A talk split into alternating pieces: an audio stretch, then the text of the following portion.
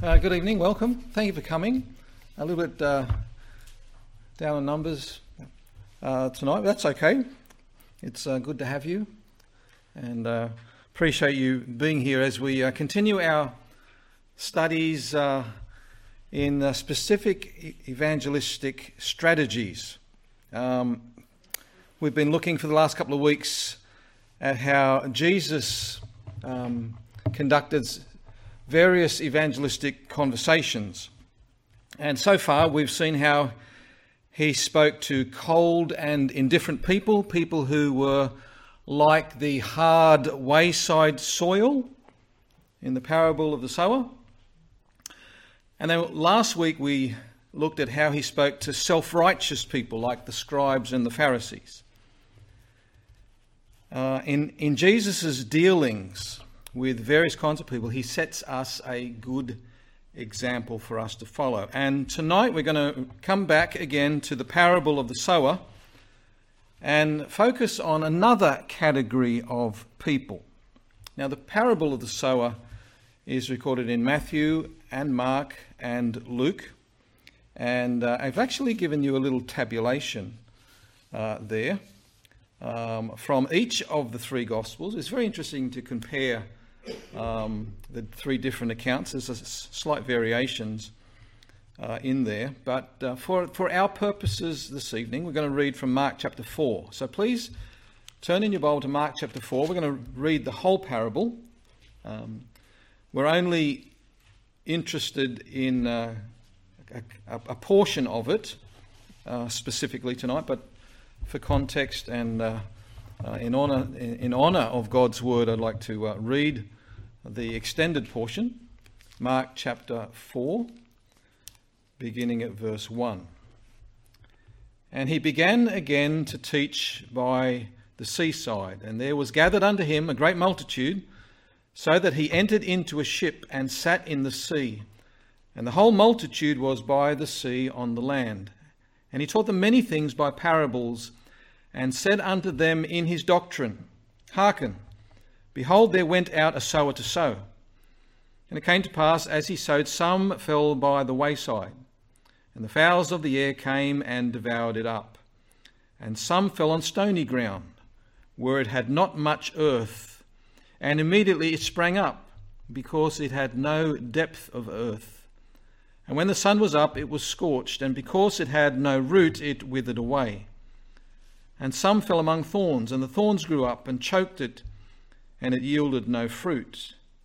And the other fell on good ground, and did yield fruit that sprang up and increased, and brought forth some thirty, some sixty, and some an hundred. And he said unto them, He that hath ears to hear, let him hear. And when he was alone, they that were about him uh, with the twelve asked him of the parable, and he said unto them, Unto you it is given to know the mystery of the kingdom of God, but unto them that are without, all these things are done in parables, that seeing they may see and not perceive, and hearing they may hear and not understand, lest at any time they should be converted and their sins should be forgiven them. And he said unto them, Know ye not this parable? And how then will ye know all parables? The sower soweth the word. These are they by the wayside, where the word is sown. But when they have heard, Satan cometh immediately and taketh away the word that was sown in their hearts. And these are they likewise which are sown on stony ground, who when they heard the word immediately receive it with gladness, and have no root in themselves, and so endure but for a time. Afterward, when affliction or persecution ariseth for the word's sake, immediately they are offended. These are they which are sown among thorns, such as hear the word, and the cares of this world, and the deceitfulness of riches, and the lusts of other things entering in, choke the word, and it becometh unfruitful. And these are they which are sown on good ground, such as hear the word and receive it, and bring forth fruit, some thirtyfold, some sixty, and some hundred. Well, let's uh, pray and ask God to bless our time in His Word this evening. Heavenly Father, thank you for the scriptures that you've given to us. Uh, thank you that uh, it's all profitable. Uh, thank you that it's uh, all inspired And uh, through it, uh, Lord, we can come to know Christ as Saviour, but also those who know Christ as Saviour can be sanctified and fully equipped to do that which you call us to do. And so we pray that the, the benefit that the Scriptures can be to us tonight would be realised. Lord, help us, we pray. teach us your ways and teach us how we might better uh, represent you as uh, ambassadors for Christ, uh, being witnesses and testimony, uh, giving testimony uh, to the grace, the gospel of the grace of God, uh, which is able to save people's souls. Help us in this, we pray tonight. We ask it in Jesus' name. Amen. Now, um, As I said in your notes there, I've given you a tabulation of the three account, accounts of the parable of the sower, not just not the whole portion, but just those portions that are relevant to us this evening. That is the stony ground and the thorny ground, the parable itself and the interpretation. Stony ground and the thorny ground. Let's uh, take them one at a time. First of all, the stony ground, which represents sh- a shallow heart. Before the farmer would sow his field, he would remove all the visible rocks. Uh, and in Israel, that was no small task. Have you ever been there? There are rocks everywhere. Um, you go to Mount Carmel, there's rocks everywhere. And when the Lord told uh, uh, Elisha to make a stone, uh, to make an altar of stones, he wouldn't have to go very far. They're, they're everywhere. Just go and pick them up. But for the farmer to sow his field, the first job is to get rid of all the visible rocks. No small task. In fact, rabbis used to say, quote, when God placed rocks on the earth, he dumped most of them in Israel. Now, the farmers would remove all the surface rocks from the field, but below the reach of the plough, there was often a limestone bedrock. And this is what Jesus is referring to here.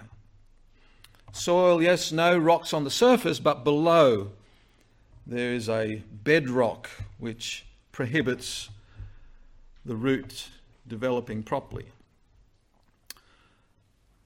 When the seed fell on this kind of ground, it would settle on the soft surface soil, which was tilled by the plough. It would then find some moisture, and the seed would then begin to sprout roots and grow.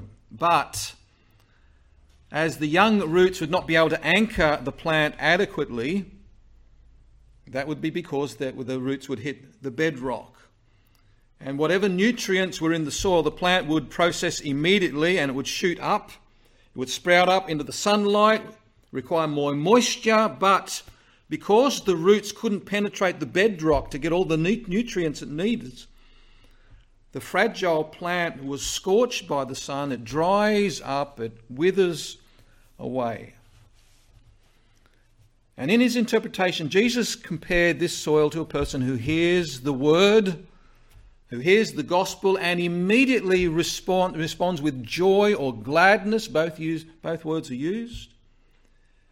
The word immediately is used as well. There's an immediate response, joyful response, a glad response. Initially, the person shows some dramatic change. They absorb all the truth that is supplied to them. They're overjoyed at the message. They make a profession of faith.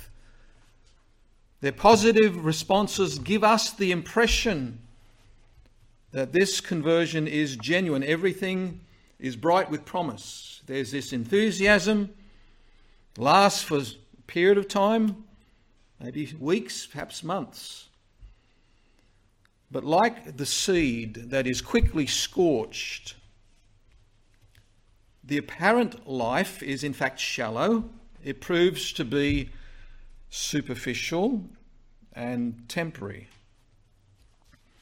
Because there is no depth of earth, that's the problem. There's no depth to the sinner's emotionally driven response. No fruit comes from it. It's a false profession. Now, before we go any further, in the parable of the sower, what we see is that the, the test of genuineness is, is the fruit. Okay, fruit is the test of a genuine conversion. Fruit is the test of a of true salvation. Jesus made the same point, Matthew chapter 7, verse 16. Ye shall know them by their fruits. So, what fruit are we talking about? What is the fruit of genuine salvation? What's the fruit of genuine conversion? Well, um, the scripture is helpful here. We don't have to guess because there are different portions of scripture which talk about fruit uh, and it calls it by specific names.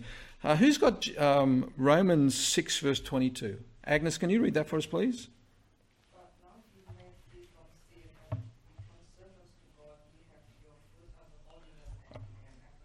Okay, fruit unto holiness. Okay, the holiness in life is one example of the fruit of salvation. Uh, who's got Galatians 5 22 23? Okay, Larissa, thanks.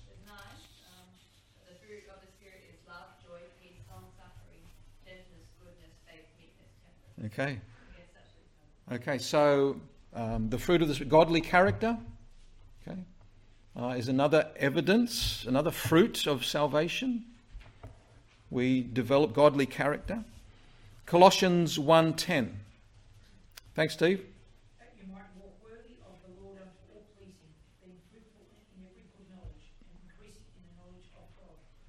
fruitful in every good work and increasing in the knowledge of God. So, good works are an evidence of salvation. Good works are the fruit of salvation. Uh, Romans 1.13. Thanks, Ron.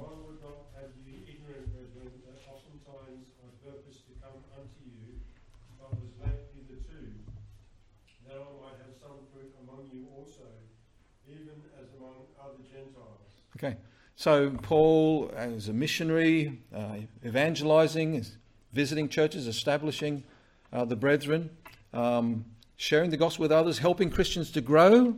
Now, this is what he's talking there. I want to come to you at Rome, share the gospel again, be a blessing and a help to you. Um, win people to Christ, help them to grow. That's another evidence of salvation, another fruit of salvation. Uh, Romans 15 25 to 28.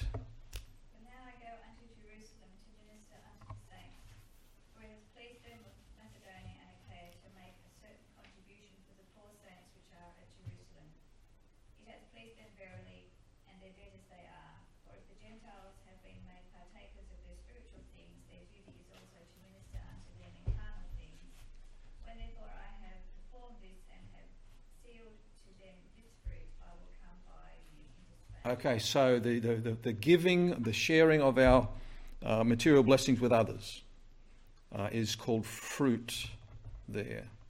Sharing of what we've been given. And then Hebrews 13, verse 15.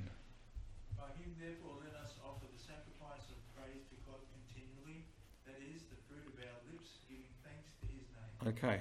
Praise to God coming out of our mouth, out of our heart. This is also another uh, fruit of salvation in our lives. Okay, so so this this is, and then there's probably more. I'm sure there's more um, in the scripture, um, but these are this is what it, what genuine conversion uh, produces. Now, coming back to the stony ground, notice here that the true nature of this false conversion is revealed by the heat of the sun. Now, sun is good for a plant. But in this case, the sun actually destroys the plant. And in the parable, Jesus says the, the sun represents persecution, affliction that comes on account of the word. Such hardships are too much for this shallow heart to endure. And yet, persecution is actually a good thing for the genuine Christian. It tests our faith. It proves the reality of our profession. It helps us to grow. Now, all that is true if a person is genuinely born again and has got spiritual roots. Just like the sun helps the plant draw up the water and get nourishment from the soil, so suffering, persecution, affliction, trials help the true believer to trust in the Lord and draw upon his resources. But there's got to be roots. And if there is no root, of course, there can be no fruit. No fruit, no salvation.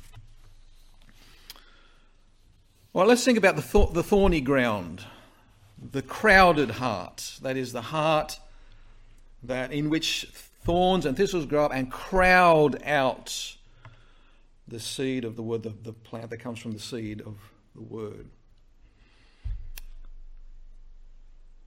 This soil is filled with thorns. It's deceptive.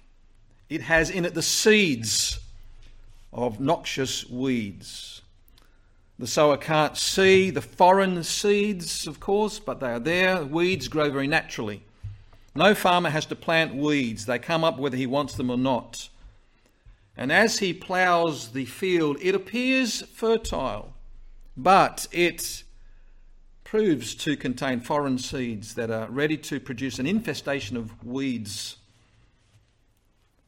And when the good seed is forced to compete for life against the dormant thorns and thistles, the farmer's crop will be choked out.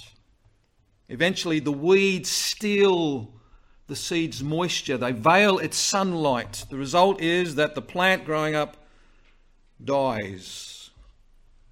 Now, it's interesting that the word that Jesus used for thorns here is the Greek word acantha, which is a particularly kind of thorny weed common in the Middle East, frequently found in cultivated soil. In fact, it's the same word that Jesus, which is used in Matthew 27 29 to refer to the crown of thorns placed on Jesus' head.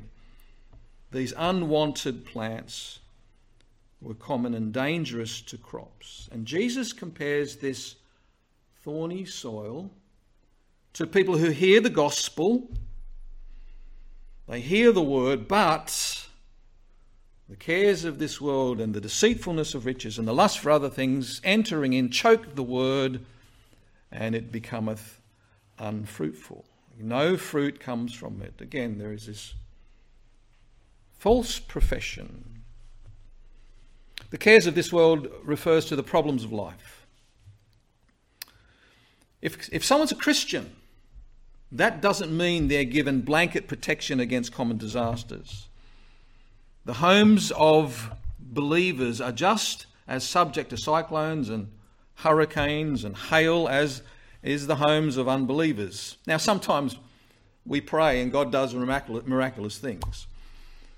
But it's a delusion to think that Christians are exempt from problems simply because they're Christians. Fire, theft, accident, harm, danger, common to all men. Christians get sick. They grow old, they die just like everyone else. Problems knock on the doors of both believers and unbelievers.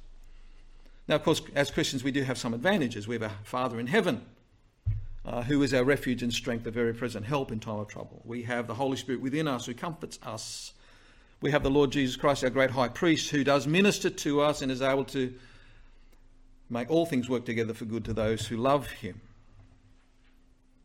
For true believers, problems become the means of growth and grace but shallow professions of faith soon wither. They're choked by the cares of life. And many people think in such circumstances that God has let them down. God has let them down. This is not what I thought Christianity would be. I didn't sign up for this. And so they turn away. They're overcome and they turn away. Their initial response comes to nothing. The cares of this world. Jesus also spoke about the deceitfulness of riches. That refers to the prosperity of life. The Bible doesn't condemn wealth as such, but it does warn us that wealth can cause sin. It can be a real hindrance to spiritual growth.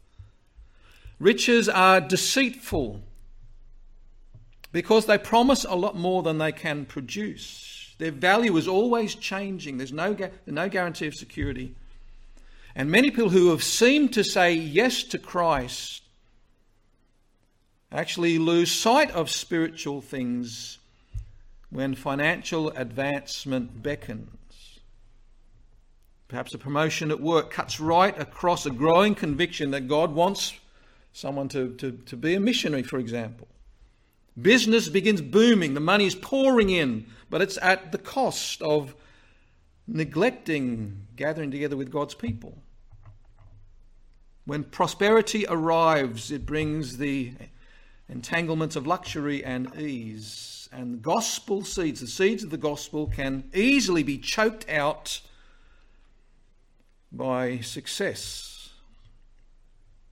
The lust of other things refers to the pleasures of life. Often, pleasures that are legitimate in themselves can take up time that could be, perhaps should be devoted to God's work, or sinful pleasures allure and choke the seed. Some people amount to nothing for God because they've refused to give up some destructive, dominating habit that gives them temporary pleasure. And the Lord Jesus warned that the pleasures of life can strangle the seed. The seed has little chance to survive when it's filled with such thorns. Pleasure seekers may profess to be saved, but their lives betray them. Their profession is not real because they give no evidence that the Word of God is bearing spiritual fruit in their lives. And so the seeds of the gospel, those, we have these gospel conversations. We share, we talk to people about the gospel. The seeds of the gospel fall on rocky soil hearers and thorny soil hearers. But in each of these cases, no fruit results. In each case, there's an immediate response, but there's no fruit that remains. It's a false profession. Now, two important things to note here. Number one, Jesus is not saying here that the people represented by these two soils were saved and then lost their his or her salvation. He's saying that the person never had salvation to begin with. In one case, it was a shallow emotional experience that was only on the surface. In the other case, it was an insincere experience that surrendered to the influences of the world. The proof of salvation is not hearing the word, because one, two, three, four conditions, they, they all heard the word.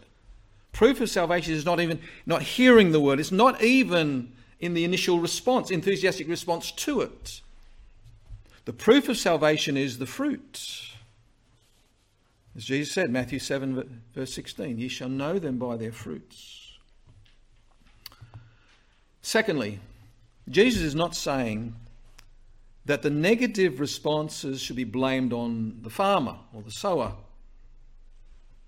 The problem is not that the evangelist was, was not clever enough, not gifted enough, not popular enough. Rather, the problem is with the soil. Now, the stony soil and the thorny soil are distinct, they're different. They're different categories, and yet they both share something in common. That's why we brought them both together tonight. Both of them teach us that there are some people who readily respond to the gospel. Their initial response is a positive one, they respond quickly.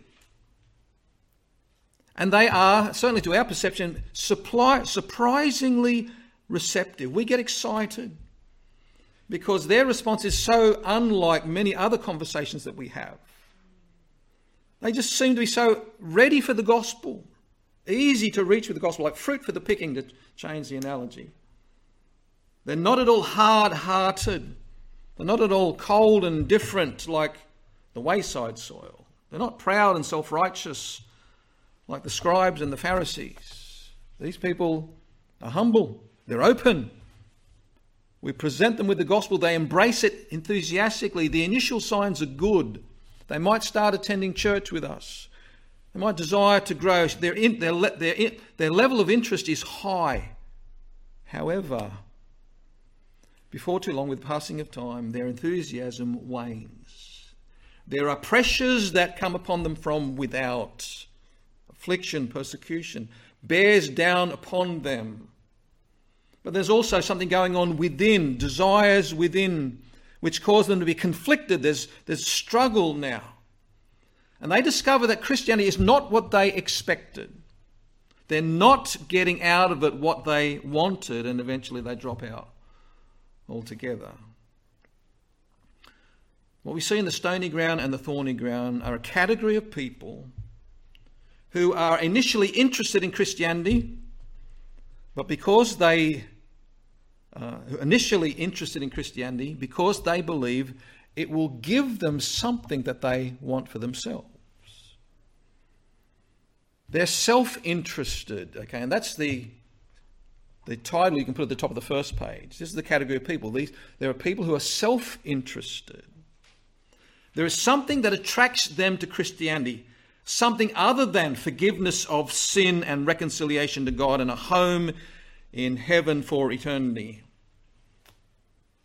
In your notes, they come to Christ thinking that He'll give them a much better life in the here and now. However, when they discover that the Christian life is hard and the price for following Christ is high, as a matter of fact, the Christian life might be a lot harder than the life they've just left, they decide that Christianity is not for them. And unfortunately, this is a common occurrence. And to make that point, Jesus tells us that two of the three bad soils have this issue. Two of the three bad soils have this issue. Now, obviously, there's some particular difference between the stony soil and the thorny soil. Nevertheless, they both represent people who respond positively to the gospel initially. They make a profession of some kind, they give evidence of life. However, when the cost of following Christ becomes clear to them, it becomes evident that their interest in Christ was only for personal advantage. And during his earthly, earthly ministry, Jesus often encountered people like this.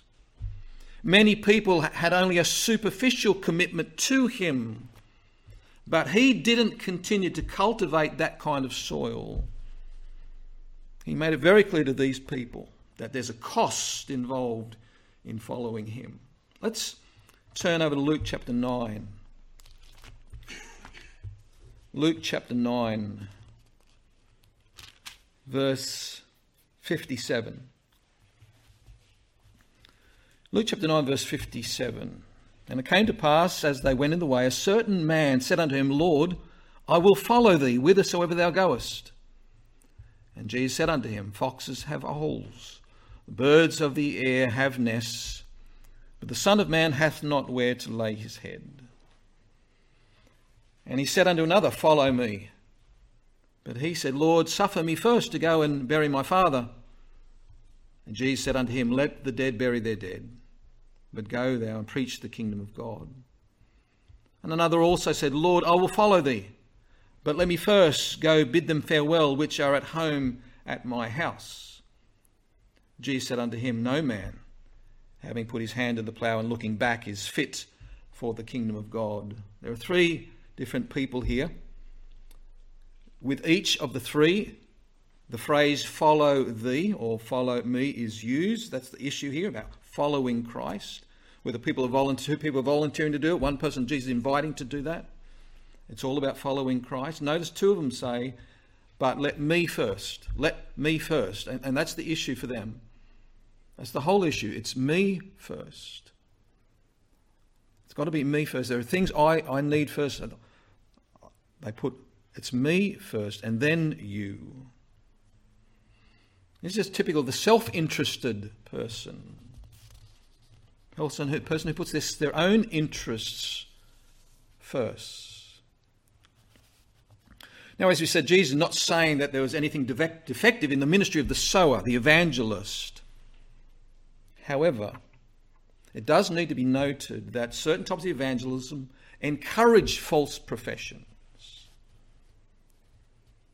If, for example, evangelism that preaches a false gospel will produce false professions. In recent decades, a lot of books have been written about church growth. Various techniques are employed, some of which focus on giving people what they want. They talk about unchurched Harry. Harry is unchurched. He's not interested in going to church. He's not interested in the gospel. Therefore, in order to win unchurched Harry, the church has to offer Harry something that appeals to Harry. And this is the philosophy of the seeker sensitive church. That is, to become so sensitive to the needs of non Christians, to become so sensitive to the needs of the unchurched, to become so sensitive to what they're really seeking, then to design a church that provides for them and provides for that. The church, this is the church planning strategy. They go and door knock an area. We're going to start a new church in this area. What kind of things would you like to see in this church so that you would attend? Please tell us. And you write it down. And then they design a church to meet all of those requests. And what we end up with is perhaps, perhaps a sprinkling of the gospel, but an abundance of entertainment and worldliness and companionship and pleasure all these things with a view of attracting large numbers of unchurched people. And the strategy has proven very effective in attracting self interested people. And the results are many false professions. The interest is initially high, but when the realities of life hit, the superficial nature of their commitment to Christ is exposed, people fall away. The turnover rate is very, very high. It's because the service that entertained them to begin with doesn't sustain it. So they've got to do more next time, and more next time, more next time. It's hard to keep giving people what they want. There's a variation of the church growth movement is the prosperity gospel, which is also a false gospel.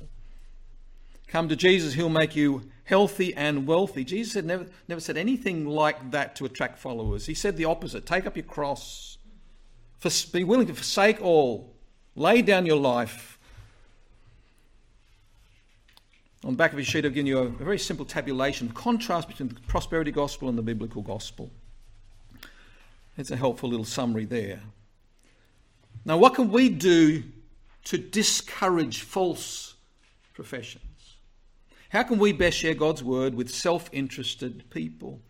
What strategies did Jesus use with self interested people that we can follow as our example? Here's a couple. Number one, emphasize the cost of discipleship. Emphasize the cost of discipleship. If someone is very, very quick to respond to the gospel, and seems to have a very superficial understanding. They haven't yet connected the dots about what it means to become a follower of Jesus. Then make sure that you emphasize the cost of discipleship. Now, some people connect the dots very, very quickly. For example, if they're a Muslim, they know what it means to become a Christian. Okay. I had one Muslim tell me, he said, I would love to become a Christian, but my family would kill me. He understands the cost. He has a depth of understanding what it means to be a follower of Christ. It's a life and death issue for him. But other people only have a very, very superficial understanding of what it means to be a follower of Christ. And for them, we have to make sure that they understand what it means to be a follower of Christ.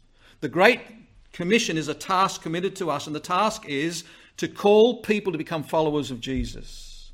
Matthew 28, verse 19 Go ye therefore and teach all nations. The word for teach them, it's the Greek verb matheteuo, to make disciples. Verse 20, teaching them to observe all things that Jesus commanded. Now, most of that's going to be post salvation. Okay, sharing the gospel and um, introducing someone to Christ you know, can take place in a very short space of time. But sanctification, growing in grace, learning everything that Jesus said, becoming more and more like Christ, that's, that's a lifetime.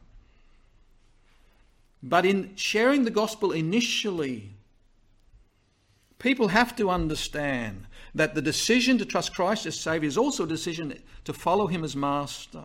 We have to be upfront with people. It's not just being a fine print that's there.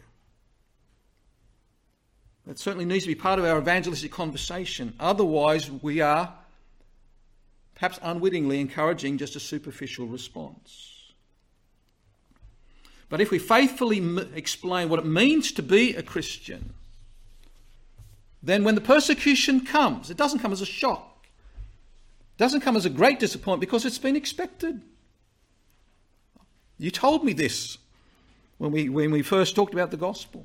When the internal struggles arise, it doesn't shock them and catch them off guard. Something they're prepared for because I understand this is what's going to happen if I become a follower of Christ. Our goal in life now is following Him. It's not living for self anymore. To be saved is to belong to Christ, to be reconciled to God, is to be united with Him. It's in step with Him. That's my new life in Christ. It's got to be part of our gospel presentation. Secondly, avoid earthly incentives. Avoid earthly incentives. Turn over to John chapter 6, please. John chapter 6 just so happens to be the longest chapter in the Gospel of John at 71 verses, and it's interesting that the whole chapter is devoted to show how Jesus dealt with people who were following him but for the wrong reasons. They were following him for selfish reasons. They'd uh, committed themselves to him for selfish reasons, self interested reasons. Verse 1 says, After these things, Jesus went over the Sea of Galilee, which is the Sea of Tiberias. And a great multitude followed him because they saw his miracles which he did on them that were diseased. Now, when it says it was a great multitude, we're not left to guess the number of people who were following him. If you look at verse 10, it tells the number of men was 5,000. If you look up Matthew's account, chapter 14, Matthew tells them that number, 5,000, did not include women and children. Many, many, many people there. Very, very interested in Jesus. They went to great lengths to follow him. Look at verse 22. And the day following, and the people stood on the other side of the sea, saw there was none other boat there save the one into which his disciples were entered. And Jesus went not with his disciples into the boat, but that his disciples were gone away alone. Howbeit, there came other boats from Tiberias nigh unto the place where he did eat bread. Afterward, the Lord had give, after the Lord had given thanks. When the people therefore saw Jesus was not there, neither his disciples. They also took shipping and came to Capernaum seeking for Jesus. And when they found him on the other side of the sea, they said unto him, Rabbi, when camest thou hither? Their interest in Jesus is high. And yet the chapter shows that most of them had, not have, had no interest in spiritual truth, nor any inclination to turn from their sin. There were other things about Jesus that interested them. Verse 2 Some of them wanted to see the spectacular miracles. Verse 26 Others wanted Jesus to give them more free food. If you look at verse 15, some of them wanted to take him by force and make him king. They wanted him to be their political leader and lead a national uprising to deliver them from Roman occupation and to revive the fortunes of the nation. They wanted exciting events in their dreary lives. To them, this miracle worker, this healer of the sick, this miraculous provider of food, he was the most interesting prospect that came into their community for generations. Everyone was talking about him. Nevertheless, Jesus did not encourage this unenlightened enthusiasm. He didn't seek to win people by offering them earthly incentives, as some people do today. And probably the proponents of this are uh, are those who preach the prosperity gospel. Perhaps they're the most guilty of uh, offering earthly incentives for following Christ. And yet we can do a, a similar thing by perhaps emphasizing the fact that the Christian life's a better life than probably the one that you're living. And we, we, we might do something like that to, to make the gospel more appealing, more presentable. Jesus actually discouraged people who are only after earthly physical things. He presented them with substantial spiritual truth. The result being that many were completely turned off by it. Look at verse 66. From that time, many of his disciples went back and walked no more with him. When the heat was applied, when they were scorched with concepts that weren't in line with their own expectations, when the teachings of Jesus came into conflict with their own desires, their own lusts, the seed withered, it was choked, dried, nothing. In other words, when Jesus faced self interested people who were following him for, for things that they wanted out of him, when he faced self interested people, Jesus put them to the test. He made the terms of discipleship so clear that only people with real spiritual concern would continue to follow him. Verse 67. Then said Jesus unto the twelve, Will ye also go away? And Simon Peter answered him, Lord, to whom shall we go? Thou hast the words of eternal life. And we believe and art sure that thou art the Christ, the Son of the living God. One of Jesus' strategies that we should follow is to avoid earthly incentives because we might just, in fact, be encouraging a superficial response. Thirdly, understand that true faith is more than intellectual enthusiasm. Understand that true faith is more than intellectual enthusiasm. The Gospel of John records a number of qualities that self interested people may possess, and it's helpful to us to identify them so that we're not caught out by them if we have such conversation with such people. Just like the seed that springs up in the stony soil or the thorny soil, some people display what seems to be a genuine belief in the gospel. They believe that Jesus is Messiah. They have given their intellectual assent, but they don't possess saving faith. Look at verse 14, John 6, verse 14. It says, Then those men when they had seen the miracle that Jesus did, said, This is of a truth, that prophet that should come into the world. So here's a group of people who understood intellectually that a great prophet was going to come into the world, an anointed prophet greater than Moses, it was prophesied in Deuteronomy 18. Furthermore, in addition to that, the prophet Isaiah had prophesied that this promised anointed one would also be a miracle worker Isaiah 29, Isaiah 35, Isaiah 42.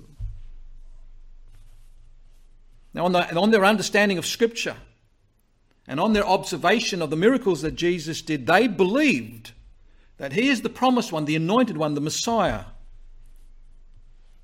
And yet, in your notes, and yet we can see from the very next verse that their understanding of the purpose of Jesus was way short of the mark. Jesus had to come the first time to deal with their sin, not to do as they wished, that is, to deliver them from the oppression of Rome. And they lost interest in Jesus when he started talking about spiritual realities. They wanted him to be a political savior, not a personal savior from personal sin. In other words, a superficial person may accept the word of God, even the divinity of Christ, and yet remain totally self interested. They may attend church, might get enthusiastic about a Christian community, might develop strong convictions that people need to hear about Jesus. And yet, the self interested person may be the same as the people here, who, when they discovered Jesus' agenda didn't fit their own, they go back and walk no more with him. There's this intellectual enthusiasm, but no personal submission. He's the rightful king, but he's not their personal saviour from sin. He's not their personal Lord and Master. Um, Peter Masters, in his book, uh, provides uh, a helpful paragraph. I included the whole thing there for you. He says, Some years ago, a brilliant speaker and writer in the field of Christian apologetic reasoning gained tremendous following in the universities of America and Europe. The skill and strength of his arguments attracted a huge number of students and other young people to the Christian faith. However, these enthusiastic converts mostly tended to slip back into their worldly ways once they left the university environment. The man at the centre of this, all this made a powerful contribution to the field of evangelistic literature, but his following soon peaked and faded. Why did those young people not continue in their profession? The answer is that this era of brilliant apologetic evangelism happened to coincide with a period during which students became disenchanted with materialistic philosophy. Many people wanted something intellectually stimulating with which to challenge the greedy, self seeking society around them. They wanted some explanation for the state of society, and they found it in an engaging presentation of evangelical apologetics. Tragically, it would appear that most did not experience conviction of sin, sincere repentance, and the new birth. They looked only for something impressive and fresh for their minds. They were in the self interested class, the thin layer of soil laying on rocky ground. They were those who, for a time, believed the message, though not for the right reasons, and soon fell away. True faith doesn't just believe in Jesus intellectually, true faith trusts Christ for our eternity. Big difference. Number four. Avoid the folly of folly of need-based evangelism. Avoid, avoid the folly of need-based evangelism. Verse 24, John 6:24 warns us that false professions can be accompanied by apparent zeal and effort and sacrifice.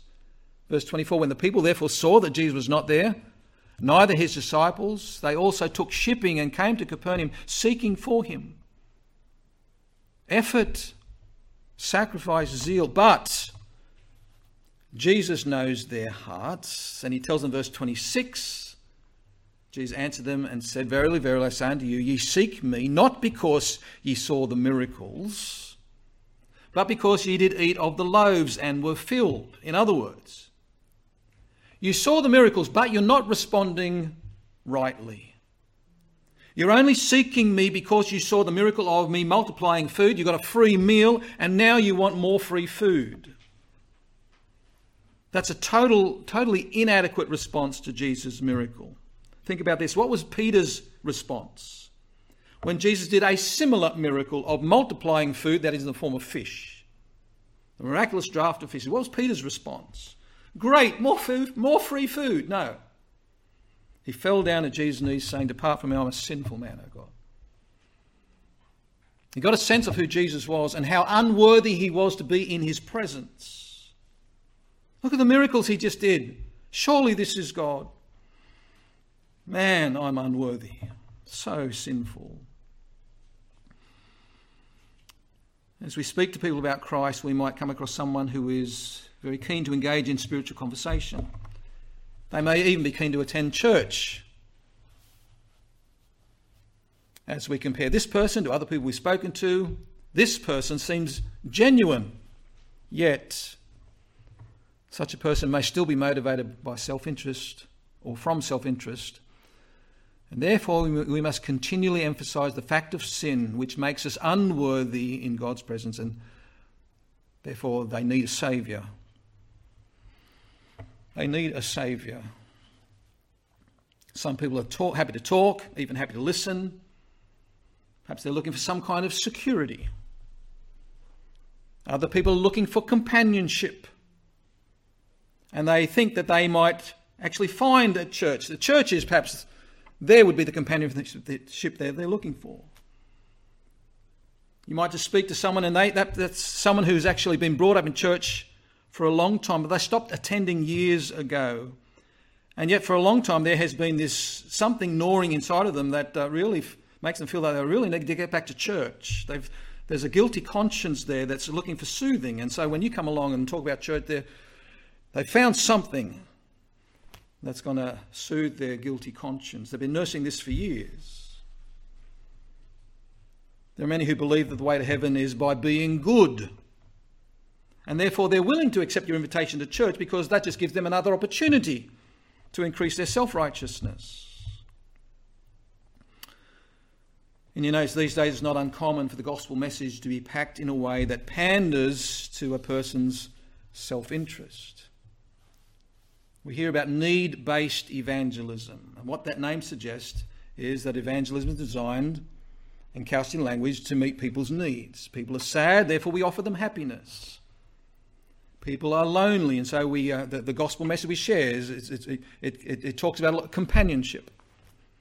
Those who are having difficulties, they're offered counseling. Those who are bored, offered recreation. Those who are suffering from depression, those who are depressed, they're offered help to develop a positive self image. However, if we evangelize people by offering them whatever they all desire, what we're actually doing is just confirming them in their self interest. And when the scorching sun of persecution comes, when the choking weeds of worldly desires arrive, arise, they fall away. So, therefore, rather than pandering to people's self interest, we need to follow the example of Jesus in John chapter 6 and make it abundantly clear that the greatest need is spiritual. Okay, the words that I speak unto you, they are spiritual, he says. The greatest need is spiritual, and unless a person is reconciled to God by the atoning work of Jesus on the cross, he's talking about his, his flesh which is given for them, his, his blood which is given for them. And, and it's only as you become involved in these things, as only as you receive me in this way, that is, he's, he's alluding to an atoning sacrifice for sin. This is what he talks to these people about. It, it, unless you're willing to come to me on these terms, you have no hope of eternal life. And no physical need is more important than that. Jesus told them plainly, verse 27 Labour not for the meat that perisheth, but for that meat which endureth unto everlasting life, which the Son of Man shall give you. As the rest of the chapter unfolds, we see that the multitudes who professed to follow Jesus were actually refusing his message of atonement. They were refusing what he was saying about their need to address the spiritual issues in their life. And yet, better for them to go away with a true understanding of their condition than for them to continue in their false profession, or for them to continue and to be confirmed in a false profession. So avoid the folly of a need based evangelism. Simple gospel. Simple gospel. Pure, unadulterated gospel. You might think, well, you know, if, if we just present it that way, you know, aren't we, you know, isn't that going to produce, produce less results if we just come hard with a simple gospel, isn't that going to produce less results? That's debatable, okay? That's debatable. It may, in, in fact, produce more results, okay? Because the pure gospel is exactly what people need to hear, whether they realize it or not. And that's the pure gospel is, is that which God blesses. We can talk more about that next week and the week after. but if we just people the, the, give people the pure gospel, at least we're certainly not going to be creating false assurances or confirming people in a, their precarious position. All right, thank you for your patience this night. It's, right, it's, nine o'clock, right on the dot. Let's uh, conclude with prayer. Heavenly Father, thank you for the fact that you sent your Son to be the Saviour of the world. Thank you for the work that Jesus did upon the cross. And this is the means whereby people are saved. Christ died for our sins according to the Scripture. He was buried. He rose again according to the Scriptures. He was seen, many witnesses. Uh, thank you for the, the fact that Jesus provided that one offering for all people. Uh, uh, all sin can be forgiven uh, by uh, virtue of the work of Christ upon the cross, if people come to Christ in simple faith, trusting in what Christ has done for them. Uh, Lord, thank you for the gospel message. Thank you for the way that Jesus interacted with people and uh, for the example uh, that he is for us. And uh, Lord, I do pray that we would um, seek to take in the whole counsel of God, to read the gospels carefully and thoroughly, and to see how Jesus interacted uh, with people. Lord, help us to learn, help us to benefit. And Lord, I pray that our confidence in the gospel message itself uh, would increase. Uh, Lord, help us just to uh, go forward in faith, uh, trusting you uh, for the results. Uh, Lord, help us to do our part to sow, sow the good seed. And Lord, I pray that in confronting some hard people with the gospel, pray that their hard hearts would soften. And pray that the, the seed would penetrate good soil and uh, bring forth the fruit to the glory of God. We pray in Jesus' name. Amen. Good. Thank you.